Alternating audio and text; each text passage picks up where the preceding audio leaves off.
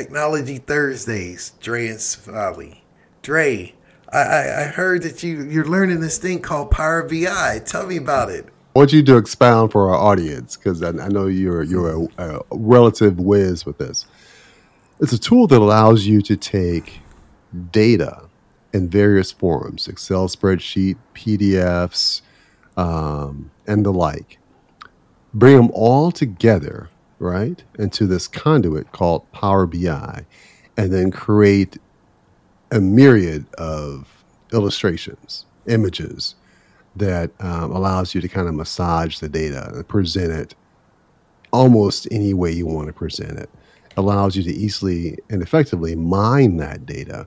The key benefit with Power BI is that it's a robust tool that has lots of options for sharing or displaying the data.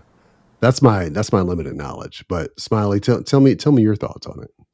That's a great description, and uh, the way I someone I saw on YouTube, of course, and the guy mentioned, he said if Excel and Access, Microsoft Access and Microsoft Excel got together and had a baby, they would have Power BI.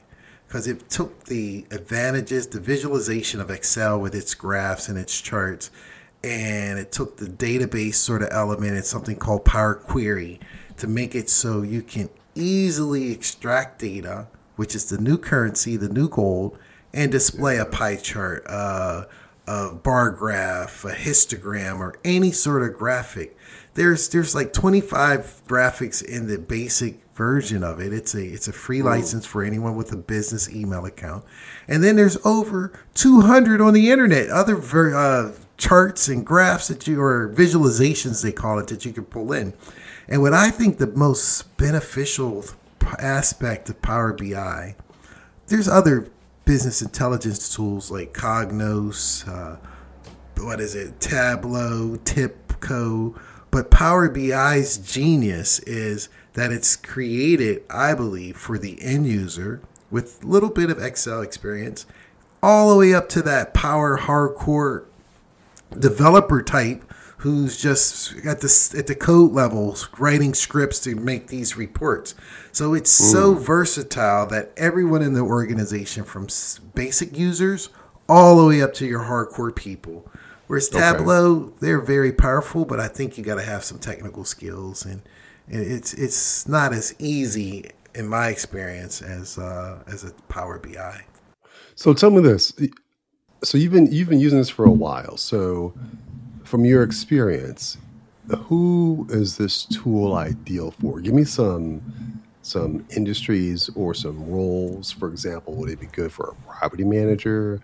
Would it be good for um, a, a Salesforce team? Would it be? Give me give me some examples based on your experience. Who might enjoy using? Yes, this. yes to everything. And think of it like this: you're a property manager, and you have a spreadsheet. You have your rent mm-hmm. rolls. You may mm-hmm. have your leases and the time they move in, they move out, or maybe the tasks, your work orders that you did maintenance on. So imagine you had five columns, five columns, in seven rows or even five okay. rows. You can look at the data there like a log, but by bringing it in the spreadsheet into something like Power BI, you could see a bar chart now. You could see a pie Ooh. chart. You could see the percentages of time. Maybe you could find out what day of the week do you find that your tenants usually pay. Some people say, well, Ooh. they can pay on the first and then after the fifth, it's late.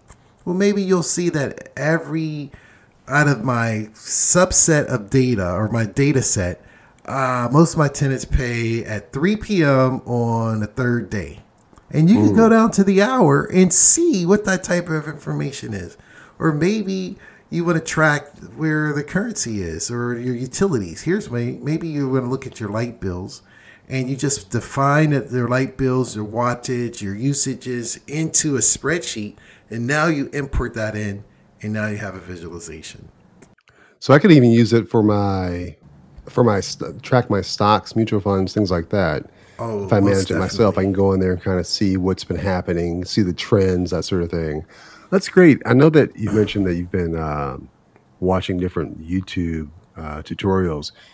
I think it would be a good idea if we could link the best tutorial you've come across for the new user to the show notes here, and those that might be interested in um, checking it out. Like I said at the, at the, at the start here, I've just started using it, and it's it's just playing around with it, and it's fascinating. Based on what you just shared, Smiley, I, I think um, those that are looking for some data management tools might might benefit from this. So yeah, we'll we'll make sure we link the uh, tutorial to the show notes. And uh, for this technology Thursday, hopefully this is some technology you can use.